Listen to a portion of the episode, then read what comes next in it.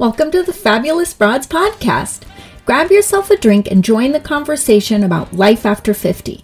My name is Maria Monetis, and whether I'm solo or chatting with the guest, I'll be bringing you weekly stories of exploring and defining midlife one day at a time.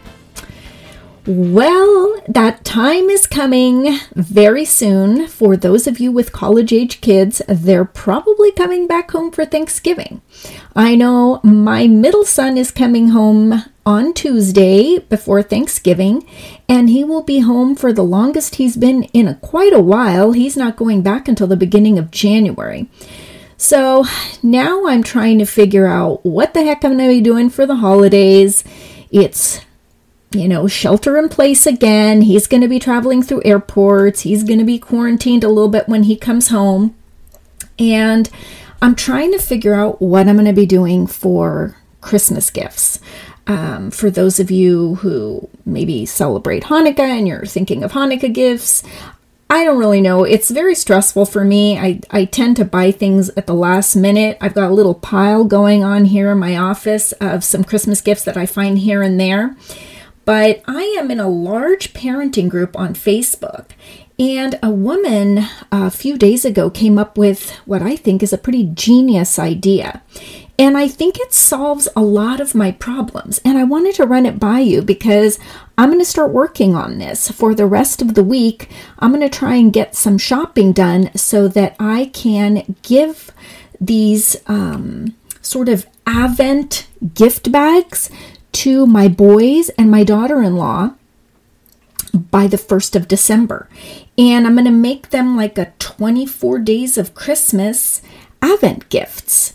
And I love this idea so much because what happens is I fill stockings with a bunch of little knickknacks, and then I go overboard in buying gifts for the kids, and then they end up with just a random number of gifts to open on Christmas morning, um, but there's not really much lead into that. It's almost like nothing, nothing, nothing, and then boom, you've got a bunch of gifts.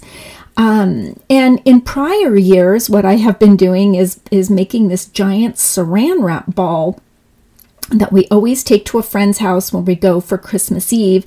And I fill it with lottery tickets and a bunch of just random little things. And all of the young kids that are there, we have a little dice and we play the saran wrap ball game.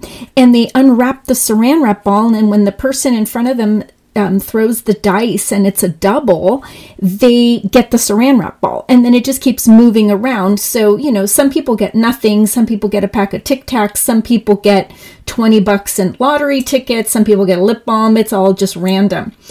But what this woman suggested, and what I'm really warming up to here, is getting large bags and, um, the thing I struggle with a little bit is she gets brown paper lunch bags and she f- puts an item in for each day. And she um, she does cute little labels, but you could probably just use a sharpie and write the date on it, um, one through twenty four, and she fills them with something, and then she ties it up. Now, for me, the brown paper bags are a little wasteful, I think, but of course, you know, they can be recycled and reused, so I guess that would be up to you. But she fills each bag with something small or I mean, it could be something bigger too, I guess, but I'll give you a little list of things. And then I'm going to do a blog post on this with some links because it sounds so fun. Um, she fills their bags and she gives them to them on Thanksgiving weekend. And the premise is they would take them back to school. Well, mine isn't going back to school. Um, he's going to be here. His quarter ends um, the Tuesday before Thanksgiving. So he's going to be home for the whole time. So what she does is she fills the bags with 24 gifts each for each child. And I think she also does her son's girlfriend. I'll do my daughter in law, obviously.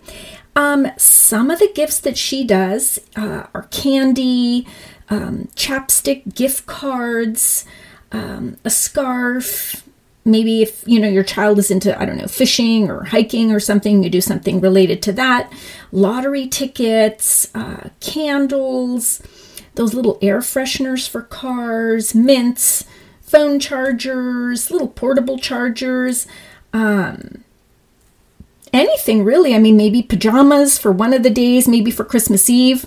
That might be kind of fun for the 24th, you know?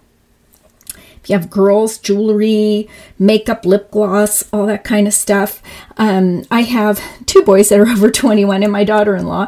So little miniature liquor bottles would be kind of fun, I think, as well. Hot chocolate packs, you know, all that kind of stuff. And I am just so intrigued by this idea now. I think it will kind of prevent this Christmas stocking overload of just stuffing things in their stocking constantly, where they've got like 15 items in there and then nothing. I mean, that'd just be fun. So, I'm going to do this and I will post some links on my blog post, but I'd love to hear back from you on what your family traditions are um, and what you think of this idea because I personally love it. I mean, gosh, you could you could put anything in there puzzles, playing cards, ornaments, but I do like getting them some coordinated pajamas too. I think that would be fun.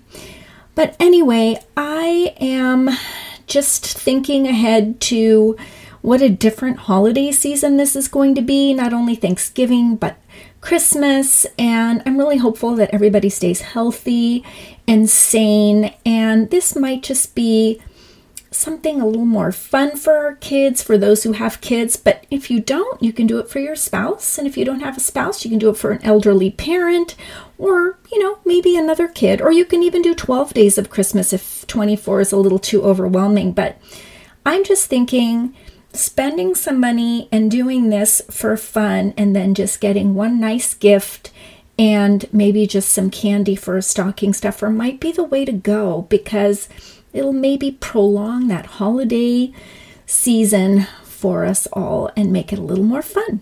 So, I hope you think of some great um, ideas if you decide to do this. I'd love to hear them. Send them to me at fabulousbroads at gmail.com. I'd love to hear them.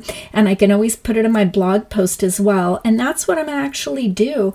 I'm going to go put a blog post up with some ideas and maybe a photo um, of what I end up doing later on because I haven't started yet. But I am excited to do this, and I hope that you all stay healthy and you stay sane.